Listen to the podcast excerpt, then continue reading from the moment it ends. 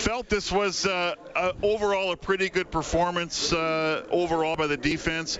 Uh, it did seem though like you had trouble getting some pressure on Bo Levi Mitchell, maybe a little bit early, but it, it, just seemed like you weren't able to get to him like you wanted to, perhaps.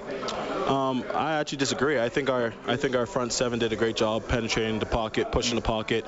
Um, we all, I don't think it's a surprise. Offenses are scared of our um, of our pass rush, right? So they're getting the ball out a lot, a lot quicker. Right. Um, Bo Levi, I think naturally he gets the ball out quick, but if you go back and watch the tape, he's getting the ball out fast. Number mm-hmm. 12 did the same thing last game, but at the end of the day, we're playing a game where there's no excuses, and at the end of the day, we want to win. Do they have a different swagger? Obviously, I guess when Bo's playing. Um, possibly, but at the end of the day, as a defense as a whole, we don't really care who's the quarterback or who, who we're going against because we're going to be aggressive and attack them each and every play talk about the week now and, and, and looking ahead to, to next week. A week tonight, you got the, the Winnipeg Blue Bombers, who right now best team in the Canadian Football League. Uh, a real challenge for you guys to prepare for them this week. Yeah, Winnipeg has done a lot of great things this season.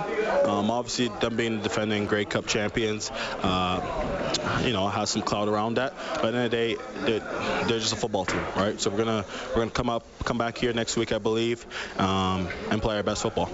Kwaku, how how difficult is it to, to find the fine line from this game to to learn from it, but also forget about it and move on and turn the page? How is that going to be difficult this week? I think so. Uh, at least me personally, I'm not a big fan of losing. Um, I don't think anyone in this room is a fan of losing. I think for the most part, the pain that we feel from losing is uh, greater than the gain that we get from winning a game. But yeah, this is gonna this is gonna sting. But at the end of the day, it's a long season. We still got several games left on the schedule, and um, Winnipeg's gonna be a, obviously a tough matchup. But I think we got the personnel and the coaching staff in this building um, to come come on top. All right, thanks, Quake. Appreciate your time. Thank you.